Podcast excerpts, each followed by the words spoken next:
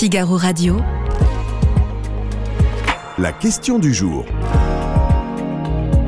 Damien Canivez.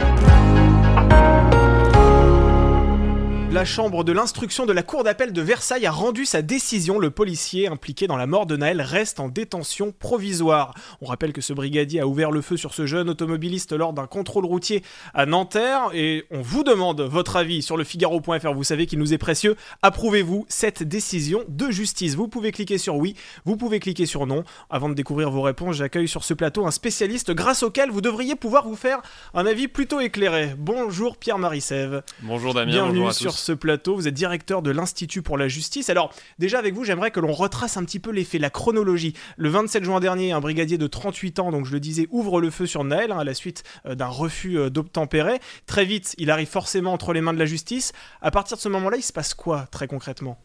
Alors il a été placé en garde à vue, ce policier, ensuite mis en examen pour homicide volontaire. Donc ça c'est une partie qui est importante à savoir, je pense, c'est qu'on a dans les magistrats, dans la justice, on a les magistrats du parquet, oui, qui sont des fonctionnaires, donc qui répondent à leur boss, oui, qui est le ministre de la Justice, et on a les magistrats du siège, qui sont supposés être indépendants, en principe. Évidemment, ils le sont, alors on n'est jamais complètement indépendant. Enfin, bref. Donc là, vous parlez des juges, par exemple. Voilà, je parle des juges du siège, voilà, qui sont donc les juges qui tranchent les décisions que leur apportent les magistrats du parquet, qui, eux, sont des fonctionnaires, comme je disais. Ce début de procédure a été initié par les magistrats du parquet, qui sont compétents pour les actes d'enquête. Et on a eu une conférence de presse jeudi dans la journée par le procureur, qui est un magistrat du parquet, ouais, par le procureur de Nanterre, qui a préconisé, qui a rappelé tous les faits, que vous avez fait brièvement, avec, ouais, même plusieurs refus d'obtempérer, au moins deux, puisqu'il y a eu, mise en danger d'ailleurs d'un cycliste et d'un piéton. Enfin bref, il y a tout un tas d'épisodes avant ce tir.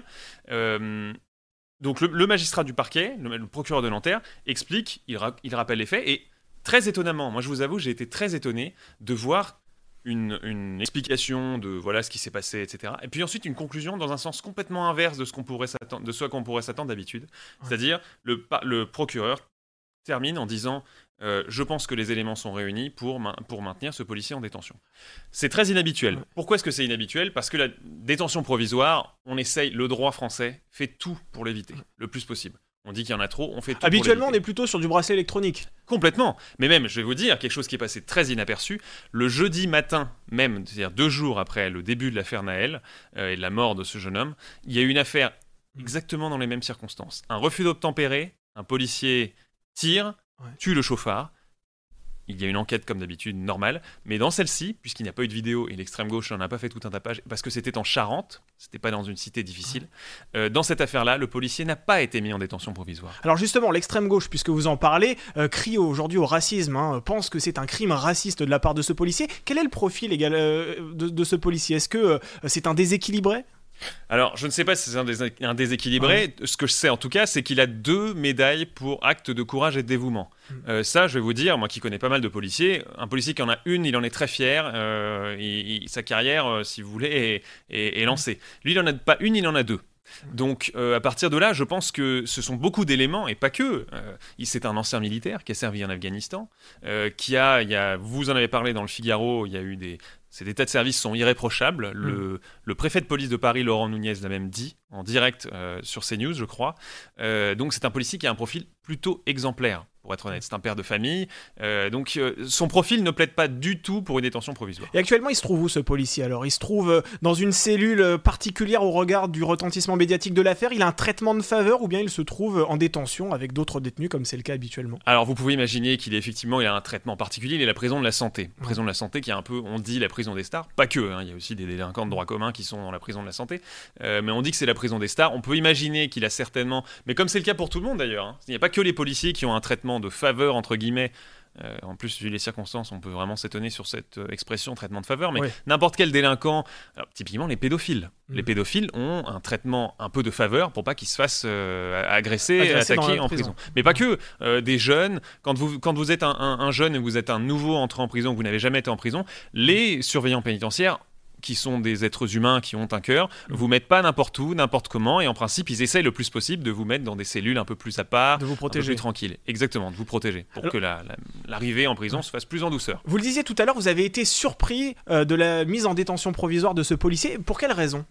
Parce que c'est très inhabituel. Bah, je vous le disais, le droit français fait vraiment tout pour éviter la détention provisoire, parce que cette affaire de Charente dont je vous parlais, a, une fois de plus, et là c'était dans des conditions habituelles, non politisée, l'affaire de Charente dont je vous parlais, qui était en tout point similaire à celle de Nanterre, et ne s'est pas terminée par une détention provisoire du policier. La détention provisoire, elle a pour but d'éviter la fuite du suspect. Oui. Là, on peut imaginer que le policier ne va pas fuir.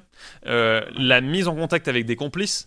On voit pas tellement quel complice est-ce qui pourrait, avec qui il pourrait se mettre en contact. Et pression sur la famille aussi. Est-ce qu'on peut imaginer que ce policier fasse pression sur la famille ? En tout cas, dans la tête du juge, est-ce qu'il a peut-être aussi réfléchi à ça en se disant bon, bah, c'est possible aussi qu'il entre en contact avec la famille ? Moi, je pense que tout le monde est d'accord. En tout cas, tous les gens un peu initiés au dossier sont d'accord pour dire que c'est une décision politique. Voilà, c'est une décision politique. Le pouvoir politique, je vous le disais tout à l'heure, les magistrats du parquet, c'est-à-dire celui qui a préconisé la détention provisoire, qui a ensuite été accepté par un juge du siège, donc par un juge, un magistrat indépendant, ce magistrat du parquet répond à son patron, à son chef d'administration, qui est le garde des Sceaux. Et c'est évident que le garde des Sceaux a demandé au parquetier, ou au procureur, ou en tout cas l'a fait savoir, qu'il voulait que cet homme reste en prison pour une raison simple, c'est parce que s'il n'allait pas en prison, on peut imaginer qu'il y a eu des vrais débordements encore pires que ce qu'il y a eu en cité. Mais c'est la seule raison. Et moi, je trouve que ça n'est pas du tout une raison valable. La justice n'a pas à se plier à la politique. La justice est supposée être rendue indépendante. Cet homme est présumé innocent. Il n'y a aucune raison valable, justifiable, à mon sens, pour que la détention provisoire soit maintenue contre lui. Donc, pour moi, c'est une décision injustifiable. Vous l'avez très bien expliqué. Le magistrat du parquet, qui effectivement est sous l'autorité du ministère de la Justice, fait des réquisitions. Mais à la fin, c'est le juge qui prononce le placement en détention provisoire. Et lui, il est indépendant. C'est vrai, et là, la chambre de l'instruction de la cour d'appel de Versailles, qui a confirmé cette décision, est indépendante aussi. Donc, mais comment on peut parler de décision politique lorsque ce juge, lui, est considéré comme indépendant ? Vous pensez que ce juge-là est aussi placé quelque part, subit des pressions de la part du gouvernement ? Alors, je ne pense pas qu'il subisse de pression de la part du pouvoir politique, ça, je ne le pense pas. Le gouvernement, c'est un pays encore relativement démocratique, et je ne le crois pas. En revanche, il y a des pressions comme n'importe qui peut subir. Le juge sait très bien que par des décisions, elle pourrait avoir des conséquences très graves. Et je vais vous dire très franchement, et je suis pas le seul à le penser, j'en ai parlé avec d'autres magistrats, la façon dont ça a été présenté par le procureur de Nanterre, très honnêtement, il ne laissait pas vraiment le choix. Dans la conférence de presse annoncée en toute pompe, dans toute la presse, on voyait que la détention provisoire allait être... tout le monde avait cru comprendre que la détention provisoire allait être prononcée. Le magistrat qui se prononçait quelques heures plus tard n'avait pas vraiment le choix. Et là, c'est pareil, la chambre d'appel de Versailles, la cour d'appel de Versailles, enfin la chambre de l'instruction, elle sait qu'elle n'a pas tellement le choix. La façon dont tout ça est présenté fait que... Parce que vous pensez que si le policier est libéré derrière... Alors effectivement, il y a un trouble à l'ordre public évident. On imagine forcément des émeutes peut-être qui peuvent repartir de plus belle. On peut aussi imaginer que ce policier soit suivi dans la rue et que sa sécurité sera mise en cause. Ça, je pense que sa sécurité personnelle, c'est à l'État de l'assurer plus que jamais d'ailleurs. Ouais. Et même si jamais cette affaire devait donner des troubles à l'ordre public ensuite, ça n'est pas aux policiers de le payer. Ce n'est pas aux policiers de payer 40 ans de laxisme judiciaire, de non-action et d'irresponsabilité de l'État sur les questions d'immigration, les questions de justice, les questions de sécurité et de maintien de l'ordre. Ça n'est pas à ce policier-là de prendre tout ça sur son dos. C'est à l'État d'assumer ce qu'il n'a pas fait. Et d'ailleurs, c'est pas ce gouvernement en particulier. Ça fait 40 ans que les problèmes existent. Donc, mais c'est au gouvernement d'assumer ses erreurs. Et le gouvernement n'a pas à se défausser sur un policier innocent, père de famille, décoré, ancien militaire, qui est un être humain et qui a droit à une justice impartiale comme chaque citoyen. Mais est-ce que le placement en détention provisoire d'un policier qui, dehors, pourrait susciter des troubles à l'ordre public, est-ce que ça c'est légal ? Est-ce que dans la loi il est clairement écrit qu'on peut placer en détention provisoire quelqu'un qui dehors pourrait effectivement troubler l'ordre public ? Alors il est inscrit dans la loi qu'on peut le placer en détention provisoire, non pas parce qu'il puisse créer des troubles à l'ordre public, mais pour sa propre protection. Ce qui arrive, qui est un argument que je peux entendre dans une certaine mesure, mais j'en reviens à ce que je vous disais tout à l'heure, ça n'est pas à ce policier de payer... Les troubles à la sécurité et les atteintes à sa propre sécurité sont le fait des démissions de l'État depuis 40 ans. Ce n'est pas à lui de les payer. Donc, pour sa propre protection, ça a du sens pragmatiquement, mais ça n'a pas de sens en termes de justice. Quand on parle de justice impartiale rendue au nom du peuple français, deuxième pouvoir ou troisième pouvoir dans une démocratie, on ne peut pas décider de la justice en fonction simplement de circonstances politiques qui évoluent et ont vocation à évoluer. Et justement, vous parliez de la sécurité du suspect, c'est très intéressant. Quels moyens la justice peut-elle mettre en œuvre pour assurer la sécurité de ce policier si jamais, effectivement, il est libéré ? Bah alors, il y a des protections policières qui sont prononcées par le ministère de l'Intérieur, et je pense que s'il était libéré, c'est ce qui serait fait. Je n'ai aucun doute que... D'ailleurs, j'ai lu que la famille du policier avait elle-même été placée dans un lieu en sûreté par les services du ministère. Ouais, tout à fait. Voilà. Mais le ministère, évidemment, va protéger ses agents. Les policiers ne demandent qu'à protéger leurs collègues. Donc, si ce policier était libéré, il n'aurait aucun problème de sécurité personnelle, puisque évidemment que le ministère de l'Intérieur aurait comme parmi ses priorités numéro 1 que de protéger ce policier pour être sûr qu'il n'arrive à rien. Mais vous avez raison, c'est un vrai point. Depuis plusieurs jours, je signale quand même que, encore là tout à l'heure, il y en a eu un policier qui a été arrêté devant chez lui par des hommes encagoulés qui l'ont sorti de son véhicule, qui ont brûlé son véhicule et qui ont volé son arme de service. Ça prouve le climat de tension incroyable. Absolument, c'est certain. Là, ce qui est certain, c'est que l'État a du mal à assurer la sécurité de ses propres agents. Ça, c'est sûr et certain. Et face à cette décision de justice, dans quel état les policiers sont-ils ? Vous disiez que vous connaissiez des policiers. Aujourd'hui, est-ce qu'ils ont l'impression d'être les souffre-douleurs d'un système judiciaire qui n'a pas la réponse à ce genre de questions ? Alors moi, alors oui, complètement. Ça, c'est certain que les policiers, mais ça fait des années, ils ont le sentiment de travailler pour rien. Moi, je ressens que les policiers sont quand même assez focalisés sur leur mission première, qui a été d'arrêter les émeutes et qui est de s'opposer à ce mélange de délinquance et de forces d'extrême gauche, tout ça qui fait un espèce de conglomérat. Et tous les policiers avec qui je discute, je sens qu'ils sont vraiment concentrés sur cette tâche. Ils savent que leur adversaire... Et c'est presque un ennemi, puisque ces gens-là veulent la mort de policiers. On a eu la mort de deux policiers il y a 7 ans, à Magnanville. Ce sont un homme et une femme et son mari, qui ont été tués devant leur enfant de 3 ans chez eux. Donc ce sont des vrais ennemis, ils en veulent à leur vie. Et donc les policiers me semblent très concentrés sur ce sujet-là. Mais par ailleurs, c'est sûr et certain, moi je discute aussi avec des gradés, ils me disent que le fait que l'État ne les ait pas soutenus comme il l'aurait voulu, ça leur fait beaucoup de mal au moral. Et sans que le moral soit bas, je dirais pas que le moral est bas, mais en tout cas c'est certain que ça crée une espèce de schizophrénie. D'un côté, ils doivent défendre un ordre qui celui de l'État, c'est ce pourquoi ils sont engagés, et c'est aussi des citoyens. Et puis d'un autre côté, cet État a une tendance assez souvent même à leur donner des petits coups de poignard dans le dos, et c'est sûr que pour eux, ils ont l'impression d'attaquer des deux côtés. Alors elle va durer combien de temps, cette détention provisoire ? Combien de temps peut-elle durer ? Elle peut durer très longtemps, c'est un des problèmes de la justice française, c'est que les détentions provisoires, nos jugements étant tellement lents, que la détention provisoire peut durer assez longtemps. Maintenant, je vais vous dire très franchement, je pense que la détention provisoire durera tant que le sujet sera politiquement chaud. Voilà, donc je pense jusqu'à la fin de l'été, il est tout à fait possible que ce policier reste en prison. Maintenant, c'est aussi aux citoyens de faire quelque chose. L'Institut pour la justice, nous avons lancé une pétition. On va arriver à 50 000 signataires. On a 10 000 signataires pour par jour. Pour la libération immédiate de ce policier, qui se fait en dehors de toutes les règles judiciaires normales.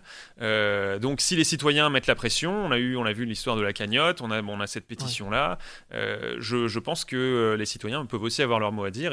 Et même, nous avons tous le devoir de montrer que nous sommes derrière notre police et derrière nos règles judiciaires normales, pour faire en sorte que cet homme soit libéré. Ça fait 10 jours maintenant qu'il n'a pas vu sa femme et ses enfants. Avant de découvrir les réponses des internautes et les résultats de ce sondage et de ces questions du jour, que je rappelle, prouvez-vous le maintien en détention du policier auteur du tir, vous pouvez encore cliquer sur oui et cliquer sur non. Est-ce qu'il y a une possibilité de faire encore appel, ce policier ? Est-ce qu'il y a encore un recours juridique pour pouvoir peut-être sortir de prison ? Alors je ne saurais pas vous dire avec 100%.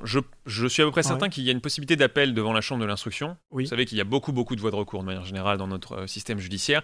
Maintenant, s'il y avait appel devant la chambre de l'instruction, de cette décision de la chambre de l'instruction, je pense qu'il n'y aurait pas d'appel derrière. Allez, approuvez-vous le maintien en détention du policier qui a tiré donc sur Nahel ? C'est la question que l'on vous pose sur le Figaro.fr. J'ai cru comprendre que vous n'approuviez pas, le maintien du policier. Donc on va cliquer sur non, vous n'approuvez pas. Et effectivement, vous faites partie de la très large majorité des internautes du Figaro à estimer que ce policier doit sortir de prison. Ça vous étonne, ce genre de résultat ? Vous savez, les policiers, ce qui fait tenir les policiers, on a beaucoup de policiers en France par rapport à d'autres pays européens, ce qui les fait tenir, c'est qu'ils savent que la population est derrière eux en permanence. Ils le savent, la grande majorité de la population. Et ce résultat illustre ce lien d'amitié et d'amour même entre la population et la police, puisque la population, et moi le premier, nous savons ce que nous devons à la police, nous savons qu'elle nous protège, que sans elle, nous aurions un chaos absolument indescriptible en France. Donc, est-ce que vous savez quand ce policier sera jugé ? Vous disiez qu'on n'avait pas encore la date de jugement, à partir de quand on l'aura ? Ça va se savoir dans les prochaines semaines ? Je pense que de toute façon, nous n'aurons pas de date de jugement définitif avant un bon moment, ça prend tellement de temps entre les dépôts des mémoires des avocats, il y a des reports tout le temps, à mon avis, on en a pour au moins un an et demi, famille avant d'avoir un vrai jugement. Mais je pense que le policier sera libéré d'ici là. C'est vraiment, si ça ne l'était pas, ce serait un scandale absolu. Je pense qu'il sera libéré d'ici là. Il suffit d'attendre que la pression politique retombe. Mais ça devrait arriver. Eh bien, merci beaucoup Pierre-Marie Sève. Je rappelle que vous êtes directeur général de l'Institut... Vous êtes directeur de l'Institut pour la Justice. Excusez-nous. Vous savez, j'étais sur la question du jour d'hier. Figurez-vous, vous voyez. Bah, voilà. On devrait rebaptiser cette émission la question d'hier. Ce serait plus facile pour moi. Merci encore d'avoir été notre invité.